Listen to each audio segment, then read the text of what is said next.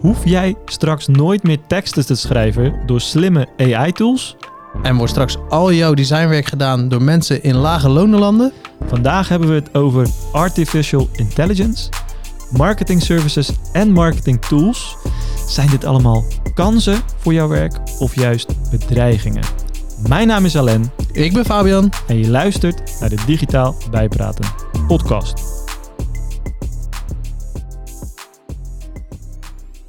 Goedemorgen Faab, Morning.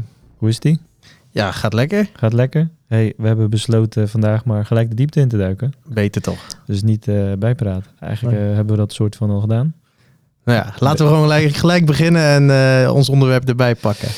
Ja, het is best een pittig onderwerp. Het effect van AI op marketing, marketplaces en marketingabonnementen binnen ons werk.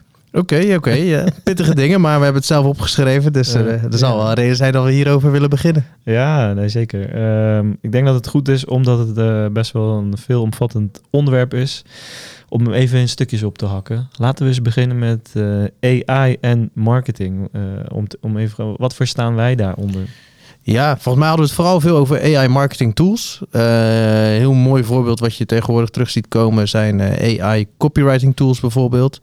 Eh, waarin je gewoon een aantal stukjes input qua onderwerp geeft. En dat er dan vervolgens een stuk tekst uit komt rollen. Ja.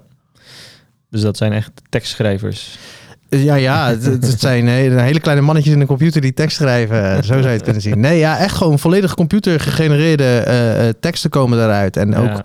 ook natuurlijk met andere zaken heb je dat al. Eh nou, jij gaf net een heel mooi voorbeeld eh, toen we dit voorbespraken over eh een logobeelder. Die Mm. van Fiverr. Is er eentje daar inderdaad, ja, dat je aangeeft, oké, wat voor stijl, welke kernwaarden heb ik. En dan vul je gewoon eigenlijk een soort van briefing in. En dan poept hij eh, zo een aantal concepten uit. Dus dan krijg je 15 minuten lift, eh, of nee, 15 seconden denk ik, liftmuziek. En dan in één keer heb je een logo. ja, nou, meerdere zelfs, ja. Meerdere waar je uit kan kiezen. Ja, Ja, en, en jouw keuze, daar baseert hij weer zijn volgende logo ja, dan krijg je iteraties, ja. op. Oké. Ja. Ja. Dus eh, dat, zijn, dat zijn voorbeelden van AI, hè, de artificial intelligence. Dat weten we volgens mij inmiddels, de meeste luisteraars weten dat denk ik wel. Maar AI en marketing gaan dus steeds meer hand in hand, zou je kunnen zeggen. Ja, het Ja. neemt werkzaamheden weg. Ja. En ik denk dat we het meer gebruiken dan dat we ons beseffen al op dit moment. Ja, ja. Want AI zit echt overal al in, bijna. Ja, heb je een paar voorbeelden nog? Eh, ja, eh, ga ik even over nadenken. Even kijken. Ik weet toevallig dat ze bij eh, Elephant voor een case. Eh, en eh, Martijn, als je luistert en het klopt niet, eh, geef het even aan. Dan herstel ik hem in de volgende aflevering. Maar bij een case voor Dordrecht Marketing, waar, ze, waar die klant Dordrecht Marketing enorm veel content uploadt en plaatjes uploadt en dat soort zaken. En ze hebben niet altijd evenveel tijd om bijvoorbeeld dat plaatje uit te knippen dat het gezicht van een persoon netjes op het artikel op een blog komt, zeg maar.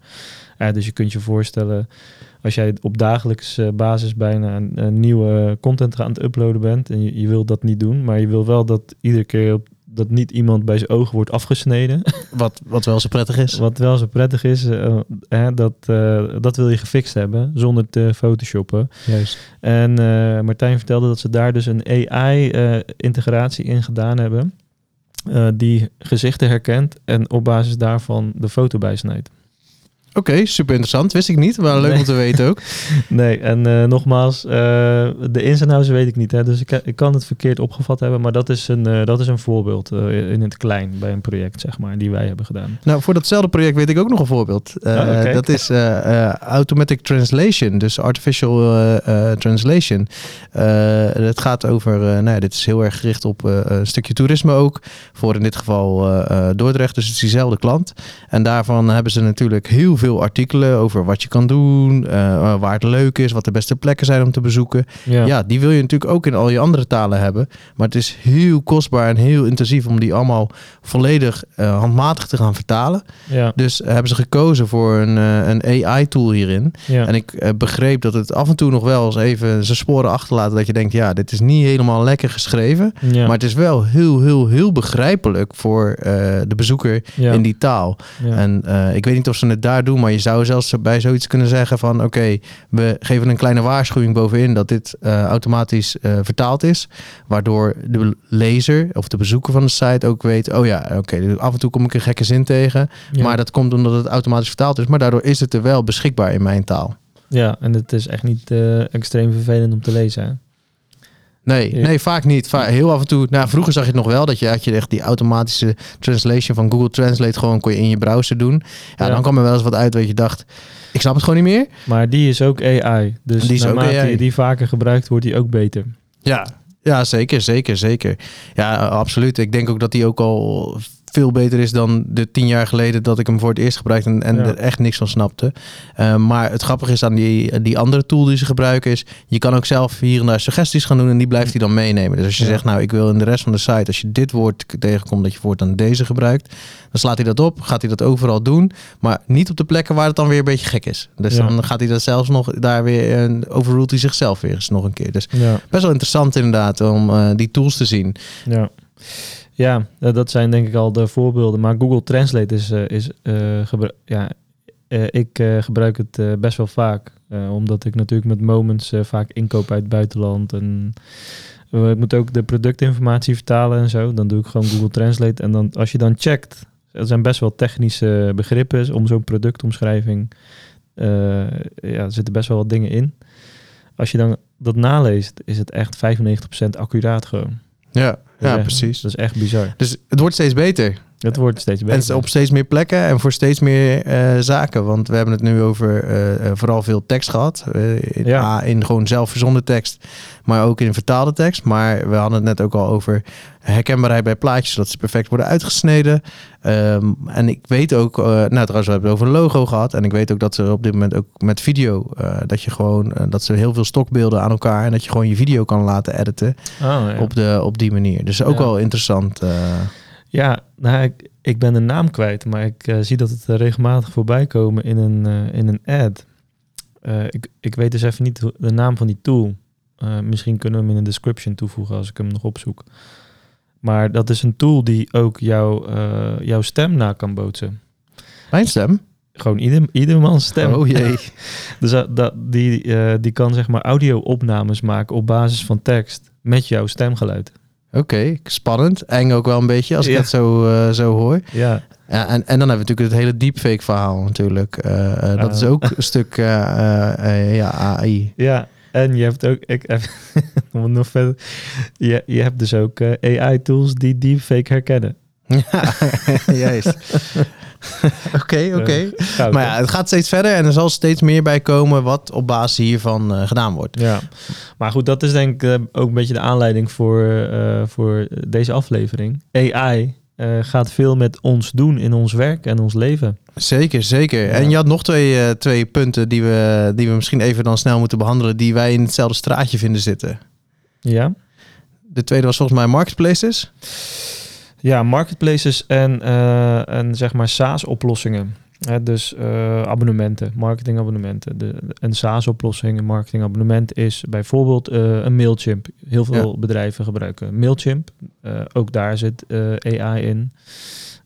maar er zijn ook AI-varianten waardoor je misschien Mailchimp anders gaat gebruiken of niet meer gaat gebruiken. Ja, en AI is misschien, daar begon het nooit mee. Het is wel met iets, ze hebben gewoon een aantal standaard dingen neergezet en gezegd van oké, okay, je hebt de flexibiliteit om je eigen kleur en je eigen lettertype ja. tot bepaalde hoogte toe, toe te passen. En hier heb je je template en ga maar. Uh, dus ja. je hoeft er niet, uh, uh, nou ja, dit is wel way back in, de, in de early days of e-mail marketing, je Mhm. eigen HTML te laten maken en dan vervolgens dat weer in een systeem up te loaden en dat elke keer aan te passen. Ja. Nee, zij kwamen gewoon met kant-en-klare templates waaruit je kon werken. En die template editor werd steeds beter en beter en beter. Ja. Waardoor op een gegeven moment zelfs grote merken zeiden, hey, het past voor mij om hier binnen, binnen mijn best wel strenge brandingregels toch wel een eind te komen. Ja. Dus uh, ja, dat is denk ik een voorbeeld. Maar ik, ik denk dat het qua uh, dat er heel veel meer van dit soort uh, zaken zijn. Denk aan websites. Websites. Eh, wat bedoel je daar precies mee? Nou, eh, vroeger moest je iedere website helemaal volledig op maat laten eh, maken. En nu heb ik, toen kwamen op een gegeven moment de thema's, de WordPress thema's. Nou, die zijn al tien jaar denk ik onderweg intussen. Mm. Eh, en, en nu zien we ook weer andere oplossingen, zoals een Webflow. ja. ja, dat zijn natuurlijk niet per se AI-toepassingen. Niet AI, maar het is wel een, een, een, een vervanging van veel werk. Ja, dat is de insteek, denk jij, hè, ook voor, vanuit AI-gedachten. Vervanging van veel, veel repetitief werk doen. Ja, ik denk, het hoeft niet eens repetitief, maar gewoon, eh, dat, daar komt het wel vaak op neer dat je dat niet te veel wil doen. Maar ik denk gewoon, ja, heel veel eh, meters die je anders moest maken, die gewoon nu voor je opgelost werden. ja. Gewoon eigenlijk de eh, eh, al oude automatisering van de wereld. ja. Ja, en dat brengt je dan weer op de vraagstuk, maar wat ga je dan wel doen? Want je hebt heel veel tijd over als het goed is. En eh, nog steeds zitten we met z'n allen te schreeuwen. eh, onze dagen zijn te veel gevuld, werkdruk is hoog en eh, Ja, dat is gek, toch? nou ja, dat, dat klinkt op zich gek, maar dat is natuurlijk het hele, hele idee van de vooruitgang. En dan komen we misschien zelfs op eh, e- economische eh, stukken terecht. Denk aan de, het kapitalisme is gebaseerd op een stukje groei, groei van je economie. Mm. En om groei te creëren moet je elke keer weer net in meerwaarde bieden. Eh, en, en dat is dus natuurlijk waar dit vandaan komt. Want ja, als ik morgen meer tijd over heb, wat ga ik dan met die tijd doen? Ga ik dan meer slapen? Nou, meestal is dan het antwoord nee. Oh, dan ga ik ook nog dit er even bij pakken. En, en dat is denk ik waar we het vandaag over hebben, van hoe je werkzaamheden veranderen. Maar aan de andere kant, en dat vind ik misschien nog wel, eh, dat is misschien gelijk een beetje de derde en, en een interessante, zijn de, de subscription modellen die eigenlijk bij de ene partij het werk weghalen en het bij de andere groep neerlegt. En eh, ja, dan hebben we het over, eh nou ja, dat is misschien een halve subscription slash marketplace. Maar bijvoorbeeld Fiverr is denk ik de bekendste eh, op dit moment, waar je gewoon goedkoop werk uit kan besteden. Wat, Ja. wat vaak gedaan wordt door mensen in, ja, in landen met lage lonen. Ja, laten we, laten we het even wat langer stilstaan bij die marketplaces en subscrip- subscription modellen. Eh, want ik denk dat heel veel mensen het kennen, maar waarschijnlijk eh, zijn er toch ook wel wat mensen die zeggen: Vijver, wat is dat dan precies? Ik hoorde het voor een paar weken terug ook bij ons eh RAF-teamleden. Oh, Vijver, dat kon ik helemaal niet. Handig joh. Zeker handig. Is ook heel handig. Soms handig. Ja, niet altijd, maar Daar gaan we zo op in, juist. ja, precies. Maar wat, Fiverr, vertel eens. Wat, wat, wat, even in een notendop. Wat is Fiverr voor de mensen die het nog niet zouden kennen? Nou, heel simpel. Kan je al je marketing, eh, laten we zeggen, uitvoerende werkzaamheden daar uitbesteden. Mensen bieden aan van, oké, eh, ik maak een logo voor je voor bedrag X. En bedrag X begint met 5 dollar. Eh, vandaar ook Fiverr. Tot en met een veelvoud van 5 dollar. Ja, dat kan ook zomaar 500 of 5000 dollar zijn.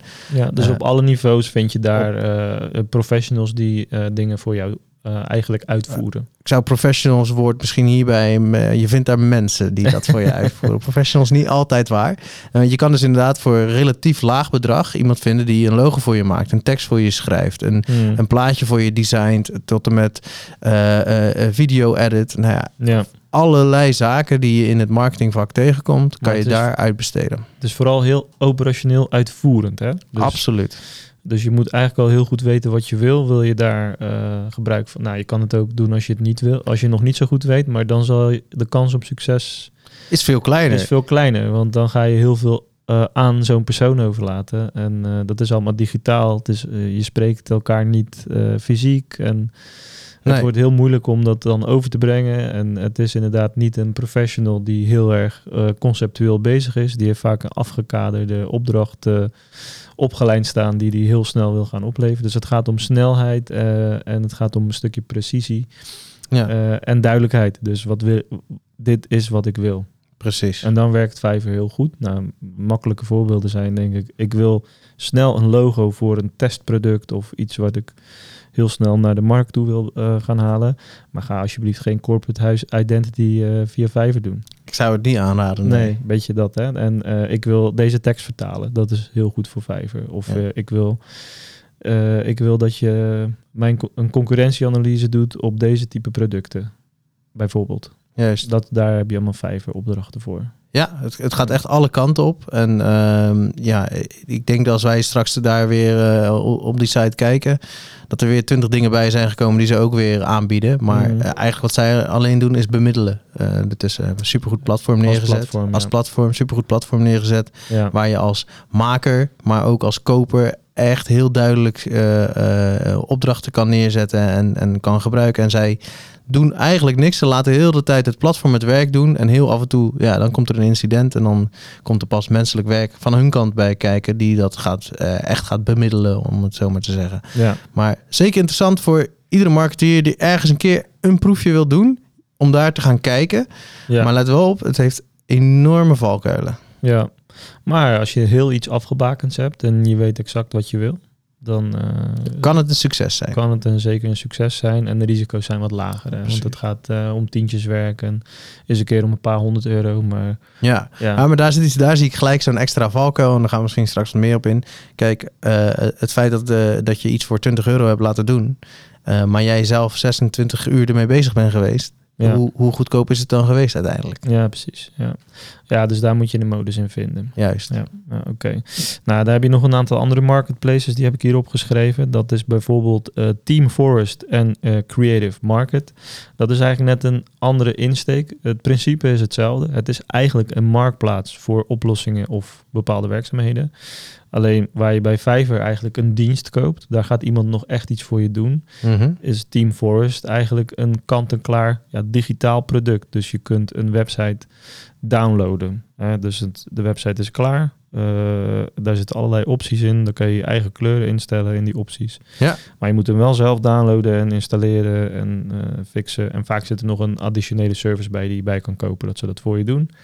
Maar in, in essentie koop je eigenlijk een digitaal product bij Team Forest. Creative Market is vergelijkbaar iets, die gaat iets breder. Waar Team Forest zich richt met name op websites, is Creative Market. eh, kun je fonds kopen, eh, afbeeldingen, illustraties, icoontjes, dat soort dingen. Juist. Maar daar is de doelgroep denk ik wat meer de professional. Dus een designer die binnen zijn designs icoontjes wil gebruiken, maar eigenlijk niet zo goed icoontjes kan ontwerpen, kan een iconenset kopen bijvoorbeeld. ja, of gewoon het wel goed kan, maar Geen snelheid nodig heeft. Ja, ja. Ja, zeker. Dus dan heb je meer een kant-en-klaar product versus een, een eh, aangeboden dienst.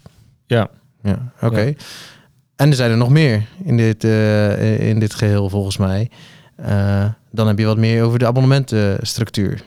Dus Ja. dan, heb je, dan koop je eigenlijk een, een team of een professional eh, en een x aantal uren daarvan die Ja. je gewoon vrij kan inzetten. En dan heb je het vaak over eh, eh, partijen die in lage lonenlanden weer opnieuw zitten. die daar een, een design team of een development team of een, nou ja, wat zou het nog kunnen zijn? Een video editing team zie je nu ook veel voorbij komen. ja. Gewoon aan de andere kant van de wereld vaak hebben zitten. En die zeggen van oké, als jij bij mij een abonnement koopt voor 500 dollar tot en met volgens mij 3000 dollar ergens daartussen, dan kan je eh, zoveel eh, uren gebruik maken van ons.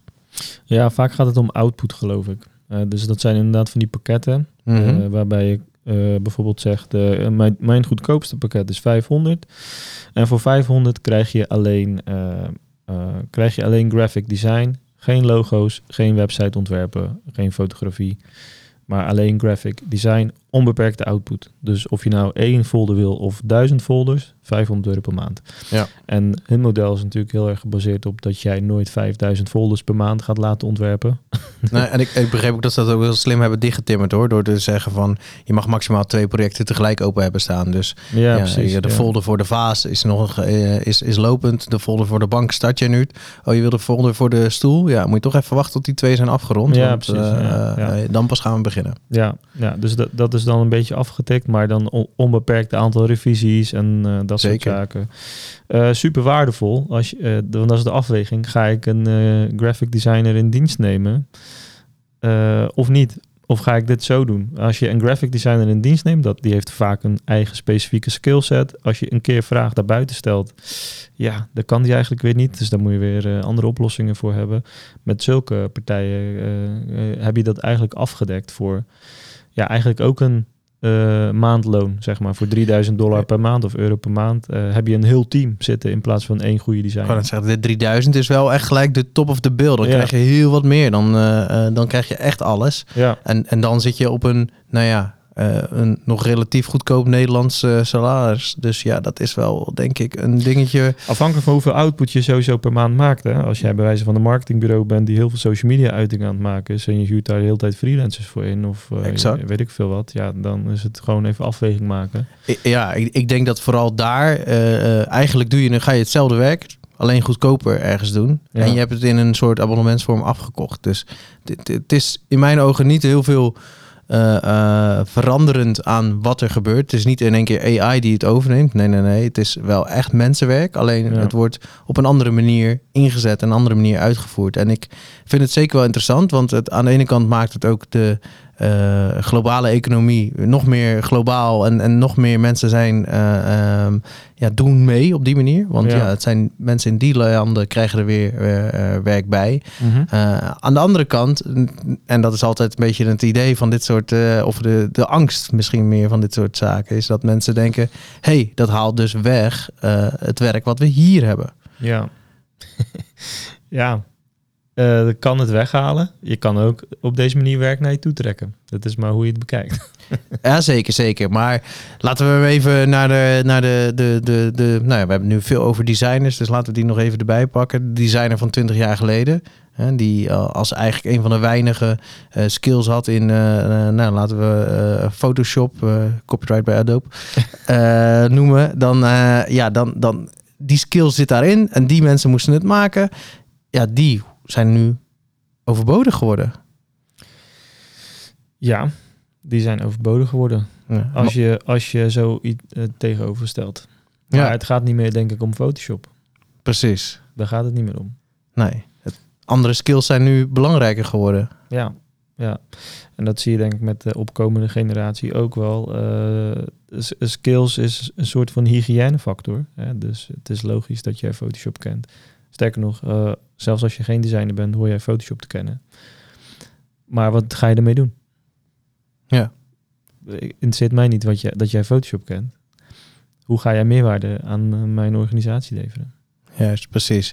En dat is misschien ook wel hetgene wat we vandaag willen aantikken. Van hey, er zijn heel veel nieuwe opties. Eh, Ja. we hadden het woord commodities ergens gebruikt. Vonden we een beetje te ingewikkeld worden. Maar ja, dat, dat is het wel. Er zijn heel veel zaken opkomend die werk wegnemen. En die zorgen ervoor dat alles makkelijker en toegankelijker is voor Ja, de... ja Nou. Je, je skills eh, worden, worden de commodity, zeg maar. Eh, Ja. Dus je kan goed photoshoppen, is niet meer bijzonder. Ik, Nee. ik kan goed programmeren, wordt steeds minder bijzonder. Daar kun je je steeds minder goed mee eh, onderscheiden in de arbeidsmarkt. Juist. Maar ik, ik kan waarde toevoegen met mijn skills op als X en Y, wat het ook mag zijn. Daar moet je denk ik de onderscheid gaan zoeken als individu. Ja, precies. En, en hoe, hoe doe je dat dan?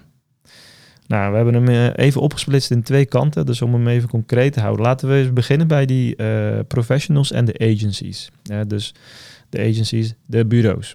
Mhm. Eh, die worden vaak ingehuurd door wat voor klant dan ook. om iets voor elkaar te krijgen. Ik denk dat we vijf tot tien jaar geleden eh, we- werd je vooral ingehuurd als WordPress bureau. en, de- daar, en dat stukje WordPress is nu een commodity. Want bijna ieder bureau kent WordPress. Is geen onderscheidend vermogen meer. Nee. Maar wat wel een onderscheidend vermogen is, dat jij websites kunt bedenken, ontwerpen, ontwikkelen, die een bepaalde bijdrage gaan leveren aan, jou, eh, aan de salesflow van jouw klant, bijvoorbeeld. Juist. Ja, en dat je dat dan met WordPress doet, is ondergeschikt geworden. Zeker. Eh, maar je hebt daar meer disciplines voor nodig dan alleen een programmeur. Ja. Als bureau zijnde. Mhm. Dus het gaat niet meer om eh, eh, WordPress websites. Het gaat dan om websites die iets toevoegen. En als je echt op WordPress het verschil wil maken, dan is jouw doelgroep misschien een, een andere marketing agency die voor zijn klant een website maakt met een campagne. Maar dan ben je dus onderaannemer geworden Ja. als bureau zijnde. Oké, zeker, zeker. En, en als we dan even eh, eh, iets dieper, de professional binnen dat bureau dan. Dus die developer waar we het nu over hadden, die vroeger gewoon inderdaad letterlijk van een, eh, een plaatje iets maakte. En nu, Ja. wat, wat, wat, is, wat wordt zijn rol? Ja, het is nog onderaan de streep nog steeds programmeren. Maar ik denk dat je dan wel wat breder moet gaan kijken als developer. En, en ja, kijk, dat hangt ook een beetje van je ervaring af. Hè? Want als jij bij wijze van net in het professionele leven stapt, dus je bent een soort van een junior developer, ja, dan wordt er ook niet meer van je verwacht dan het uitvoeren van de opdracht. Maar als jij een vijf jaar of een tien jaar bezig bent, is het uitvoeren van de opdracht, ja, dan loop je wel een beetje achter als professional, zeg maar. Uh, dus dan moet je breder gaan kijken. Waarom, waarom ben je die opdracht dan aan het uitvoeren? En eigenlijk zou jij de opdracht ook, of een deel van die opdracht kunnen weerleggen. Misschien binnen een AI-tool, waardoor jij meer opdrachten aan kunt of sneller gaat werken. Dus je gaat eigenlijk die oplossingen die in de markt komen, die je normaal gesproken zou zien als een bedreiging of een vervanging, ga je in jouw toolbox meenemen, waardoor jij het op een slimmere manier kan toepassen, waardoor jij als persoon meer waard wordt.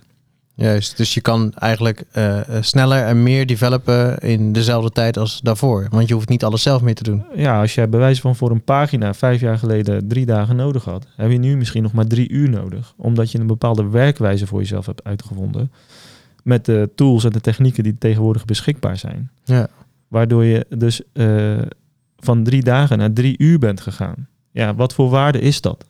Ja. Je, je kosten als developer zijn gekelderd voor de organisatie. Mm -hmm. Maar je output is hetzelfde gebleven. Ja. Maar het is wel heel belangrijk dus als developer dat je die juiste toolbox hebt. En zorg ja. dat die up-to-date blijft. En dat daar uh, een filter voor zit. Dat er niet dingen binnenkomen uh, die eigenlijk helemaal niet zo nuttig zijn. Of dat je gewoon aan het maken bent omdat het gevraagd is. Ja, als jij gewoon continu gaat maken wat er van je gevraagd wordt, dan, uh, dan ben je denk ik binnen een paar jaar loop jij achter. Want dan zijn er tools die jou inhalen en dan gaan ze inderdaad tegen jou werken.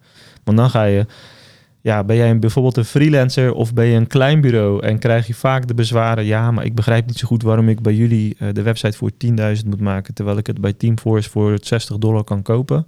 Ja, dan heb je dus geen onderscheidend vermogen gecreëerd. Mm -hmm. In je verkoop al niet meer, ja. zeg maar. En nee, dat, zeker. dat geldt voor een bureau net zo goed als voor een professional, dus een individu. Ja, dat, als ik dus uh, de vraag heb, waarom uh, zegt deze developer hier drie dagen voor nodig te hebben? Terwijl uh, die, ja, die andere heeft in drie dagen de hele website al af. Ja, dat, dan kun je waarschijnlijk niet goed je meerwaarde uitleggen meer, zeg maar. Nee. En ik denk als je die tools wat beter naar je hand gaat zetten en heel goed begrijpt waar, waar je toegevoegde waarde ligt in het project of binnen de organisatie, dan gaat het veel meer om die toegevoegde waarde leveren, dan dat het gaat om het maken van wat er van je gevraagd wordt. Precies. Maar iedereen kan maken wat er van je gevraagd wordt uiteindelijk. Hè? Dus dat is meer zeg maar het junior denken. Ik moet even wat meters maken, ervaring opdoen. Dus ik doe wat er van me gevraagd wordt. Maar na, naarmate je dat vaker doet, moet je dus uh, inzichten creëren die een ander niet heeft. Ja, ja en, en ik hoor ook wel, want jij zegt junior, uh, je, je, zou het argument kunnen maken, waarom zou je nog juniors inzetten als je dus goedkoper al het een en ander kant-en-klaar krijgt. Maar eigenlijk ben je als junior stiekem al bezig met deze stappen. Ja. Dus je, je bent niet meer puur aan het maken wat er gevraagd wordt. Je bent aan het meedenken waarschijnlijk binnen een team om tot een ja, beste oplossing uh, die uh, robuust is, ja. die flexibel is, maar die ook zo slim en efficiënt mogelijk wordt opgepakt. En daar help je aan mee. En het is volgens mij niet meer zo dat je dan puur alleen nog maar uitvoerend werkzaam, uh, werkzaamheden doet. Ja, ja precies. Dus uh, om je een flauw voorbeeld te geven, niet te concreet hoor, maar als, meestal krijg je als professional, maar ook als bureau, de vraag in een oplossing gegoten. Ja. Dus ik wil een WordPress website. Of kun jij een Mailchimp template voor mij maken? dat soort vragen, verzoeken, ge- heeft de klant 90% van de gevallen. Ja. Maar als jij echt heel scherp bent op je toegevoegde waarde, uh, en dat zie je dan wat meer bij de senior mensen die ook wat meer gewoon ervaring hebben in het samenwerken, dan ga je de vraag st- terugstellen: wat is je doel? Ja. En dan kom je er vaak achter dat en, de, de, vraag dus niet is: ik wil een WordPress website. Nee, ik wil een website die later ook dit en dit, dit, dit, dit kan. Maar ik heb nu niet zoveel budget, dus daarom kom ik eigenlijk met het idee WordPress. Ja, ja en dan ga je dus dingen maken die eigenlijk helemaal het probleem niet oplossen voor die klant. Want die klant weet niet, hij weet wel wat hij echt wil. Hij heeft gewoon een bepaald probleem die hij opgelost wil hebben. Maar die klant heeft eigenlijk ook eh, een oplossing bedacht. En ziet jou als de uitvoerende partij. Juist. En als jij daaraan meegaat, eh, dan maak jij eigenlijk niet de oplossing voor zijn of haar probleem. Dan maak je wat iemand vraagt. Ja. Dus eh, ja, wat, wat het voor ons altijd goed heeft gedaan, is om de vraag terug te leggen. Wat wil je, eh, wat wil je bereiken Ja. met eh, deze WordPress website of Ja. deze Mailchimp template? Waarom wil je dit? Huh? Wat Ja. wil je op korte termijn? Wat wil je op lange termijn? Ja, want wat, wat, waarom eh, moet ik het dan doen? Kan je het niet zelf doen? Dat kan je ook gewoon vragen. De Mailchimp template is vrij makkelijk, hè? Ja. Is- lukt iets niet? Weet je wel, dus ga iets, vaak, iets langer stilstaan bij dat stukje. Heel erg in het probleem zitten voordat je naar de oplossing gaat. Ik denk dat daar bijvoorbeeld al veel meer meerwaarde zit dan eh, wanneer je heel gelijk al in die oplossingen duikt. En wat je dus eh, online ziet, en dat, dat is dus ook waarom die mindset van die klant steeds meer op die oplossingen gaat. Alles wordt een oplossing. Dus eh, ik heb een AI copywriting tool. Nou, dan kan ik teksten knallen, toch? Ja, zeker. Kan je zeker doen. Ah, dit is wel, ik, eh, leuk om dit voorbeeld even door te pakken, denk ik. Want dan Ja. heb ik, ik heb mijn tekst. Hè. Eh, ja, ik, eh, ik download wel even een, een, een, WordPress template om, om mijn site in op te zetten. En ik heb de tekst al. Oh ja, ik, ik zorg voor wat eh, eh, images die ik eh, door een, eh, een tool gooi, dat ze lekker mooi worden uitgeknipt. Ja, En dat er een mooie filter overheen komt, dat alle images hetzelfde lijken. ja, Ehm, en eh, vervolgens eh, ga ik ook aan de slag met. eh, nou ja, ik heb wel nog een, eh, een video nodig voor de intro ergens. En die eh, zet ik uit op, eh, op Fiverr. eh, zodat ik ook eh, lekker goedkoop aan de slag ben. Hey, ik, waar ik vroeger eh, eh, 30.000 euro eh, kwijt was, zit ik nu nog maar op eh 1500 euro. ja, ja. Maar dan moet je wel het, eh, het grote geheel zelf overzien. Ja, ja dus jij moet ook weten van oké, eh, over twee jaar als die website weer uitgebreid moet worden, dan, eh, ja, dan, dan is die technisch sterk genoeg om dat te kunnen. En aan de andere Ja. kant, Of Moet je, je- voorbereiden dat hij dan de prullenbak in moet. Dat kan Ja. ook, hè? zeker, zeker. Ja. Maar je moet het overzien. Hè? Dus wat wil ik eigenlijk bereiken, is dan de eerste vraag. Als, de, als, als jij vijf leads wil bereiken, dat je vijf nieuwe leads zijn er, ja, is een wat abstracter eh, doel, zeg maar. Je kan een lead ook bereiken door gewoon een telefoon op te pakken en te bellen, Zeker, zeker. bij wijze van. Hè? Ja? Dus wat, wat is zeg maar het doel en welke middelen heb je daarvoor nodig? Eh, dus het gaat eigenlijk meer om eh, conceptueel kunnen denken. Ja, nee, absoluut. hey, maar om, om dat voorbeeld even af te maken, want er zitten natuurlijk, eh, want ah, ah, ja, er luisteren misschien nu marketeers die denken, hey, ik ga eens even kappen met al die dure medewerkers en bureaus. Ik ga dit Ja. gewoon allemaal even zelf doen en uitbesteden. en eh, nou ja, ik kan eh, gratis content krijgen of hele goedkope content. Is Ja. binnen no time is die bij me terug. Maar wat krijg je dan eigenlijk? Eh, input is gelijk aan output. Hè? Dus als jij niet goed nadenkt over wat je wil, of dat niet goed onder woorden kunt krijgen, dan krijg je dus ook onduidelijke dingen terug.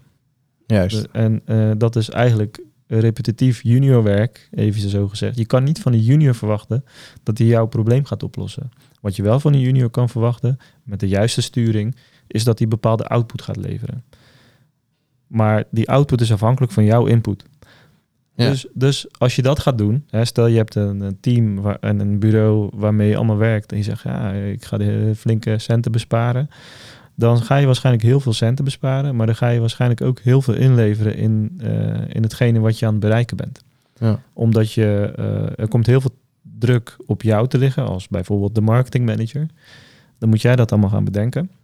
Mhm. Ehm, en vervolgens moet je het ook gaan controleren op kwaliteit. Moet je het weer gaan teruggeven. Ja, dan ben je be- behoorlijk wat aan het managen. Zeg Ja. maar. En dat is een beetje... wat levert dat dan weer op? Ja, dus in één keer moet ik veel van teksten weten. Huh? Ik, moet, Ja. eh, eh, ik moet veel van, van eh, hoe beoordeel jij wanneer... Ja, hoe beoordeel jij dan dat die tekst goed is, wat die AI-tool aan jou geeft? ja. Ja, weet je hoe je dat beoordeelt? Door je inderdaad te verdiepen in copywriting. ja. Wil je dat? Ja, precies. Maar dat is een beetje wel. Dit, dit zijn natuurlijk de twee kanten van het verhaal. Het is natuurlijk snel, makkelijk, goedkoop. Ja, Maar je krijgt niet altijd terug wat je nodig hebt. Die copywriting AI-tool bijvoorbeeld, volgens mij heet die eh, eh, Jarvis, of het net van, eh, van naam veranderd. Jasper AI is een, één uitwerking, zijn er meer. Hè? Mhm. Nou, dan kan je een soort van aangeven wat je wil en dan krijg je dat terug. Ja. Maar is dat SEO-proof? Eh, past dat bij jouw SEO-strategie? Is het überhaupt belangrijk dat er SEO-componenten in zitten? Wat is de conversie die daarin hoort te zitten? Ja. Ja, dat moet je wel even weten. Dus eigenlijk als je kijkt naar die tools, zijn dat veel meer tools voor de professional om tijd te besparen voor de copywriter. Juist. Want de copywriter die weet waar je op moet letten. Maar Mhm. in plaats van dat hij vier artikelen in een week kan schrijven, kan hij er nu 40 in de week schrijven. En is hij niet 80% van zijn werk aan het schrijven, maar is hij 80% van zijn werk aan het conceptualiseren. Aan het nadenken over wat is de insteek, wat is de kwaliteit, zit dat erin? Eh, ik ga het teruggeven aan de klant. Dus eh, de, zeg maar de, de verschuiving ligt veel meer in daadwerkelijk uitvoer naar denkwerk. Juist. Zeker. Oké, heel goed. Dus het conceptuele is daarin gewoon super belangrijk. En als we dit nou plotten op, nou laten we zeggen, eh, zo'n Fiverr waar ik eenmalig een dienst in koop, of zo'n abonnementstructuur waarbij ik voor x bedrag per maand altijd die professionals ter beschikking heb. Ja, komt het dan op hetzelfde neer? ik denk het wel. Ik denk het wel. Ik denk dat eh, je nog steeds heel goed richting moet bepalen. eh, en heel duidelijke parameters moet hebben op hoe jij kwaliteit beoordeelt en welk doel het dient, wat je terugkrijgt. En dat is gewoon, eh, dat kun je alleen maar goed doen als je heel veel ervaring hebt binnen een bepaald vakgebied. Juist. Dan, hoe ga je dat anders doen? Ja, ik heb geen idee. Ik- Nee. Ik weet het oprecht niet. Bepaalde dingen weet je gewoon niet en wil je ook niet weten, want ja, dat is nou eenmaal niet jouw werk. Nee, precies. Oké. Dus als we dus de andere kant van het spectrum nemen, die, die marketing manager, marketing medewerker eh, in die hoek, ja, daarvoor is het juist een heel groot gevaar om rechtstreeks met dit soort eh, producten, partijen te gaan werken. Eh, ja, denk het wel. Ik denk dat je heel goed moet gaan kijken waar je kracht ligt binnen je team. En dat je je team wat meer generalistisch eh, moet inrichten als je dit gaat doen. En sowieso in dit tijdperk is generalistisch denken best wel eh, waardevol. Waarbij je eigenlijk van alle facetten op de oppervlakte genoeg weet, zodat je wel even die, die tik kunt maken. Dit is goed, dit is niet goed. Juist. En de juiste dingen aan elkaar koppelen ook. En dat je de koppeling kunt maken inderdaad tussen de copywriter en de eh, graphic designer. Dat dat bij elkaar aansluit. Ja. Dus je weet eigenlijk van heel veel dingen net genoeg, maar eh, niet genoeg om het zelf te doen. Nee. Eh, en eh, ze noemen dat volgens mij T-shaped marketeers of T-shaped designers of Mhm. de T-shaped professional. En dat is de professional die van heel veel facetten heel weinig af weet en er één of twee heel diep zelf goed kan. En heel weinig klinkt nu eens wat zwaar, want eh, Nou, maar net genoeg om ermee te kunnen praten. Hè? Dus net genoeg dat je met de back-end developer, dat je, dat je zijn taal begrijpt. Mhm. Maar je gaat niet zelf developen. Dat gaat niet gebeuren. nee. Maar je begrijpt wel hoe het werkt. Juist. Oké. Dus ja, de- deze eh, eh, opkomst van al deze tools en middelen en, en eh, abonnementen, et cetera, die zorgt voor enorme kansen. Ja, Maar je moet er wel heel slim mee omgaan. Want anders ja, ja. ja, gaat het je misschien tijd en kwaliteit kosten. ja, Dus eh, heb jij bijvoorbeeld een marketingteam? Even een paar, misschien laten we een paar voorbeelden noemen vanuit de klantzijde. Mhm. Je hebt een marketingteam en je hebt daar één eh, tekstschrijver of tekstschrijfster zitten. En die is eh, 32 uur per week teksten aan het schrijven. En daar kan zij, eh, laat ik zeggen, zes eh, blogartikelen en twee landingspagina's per week eh, als output. Ik heb geen idee of het veel is, hè, maar even als voorbeeld. Mhm. Zes blogartikelen en eh, twee landingspagina's kan ze maken. Wat zou er gebeuren als zij in diezelfde tijd ehm 60 blogartikelen zou kunnen opleveren?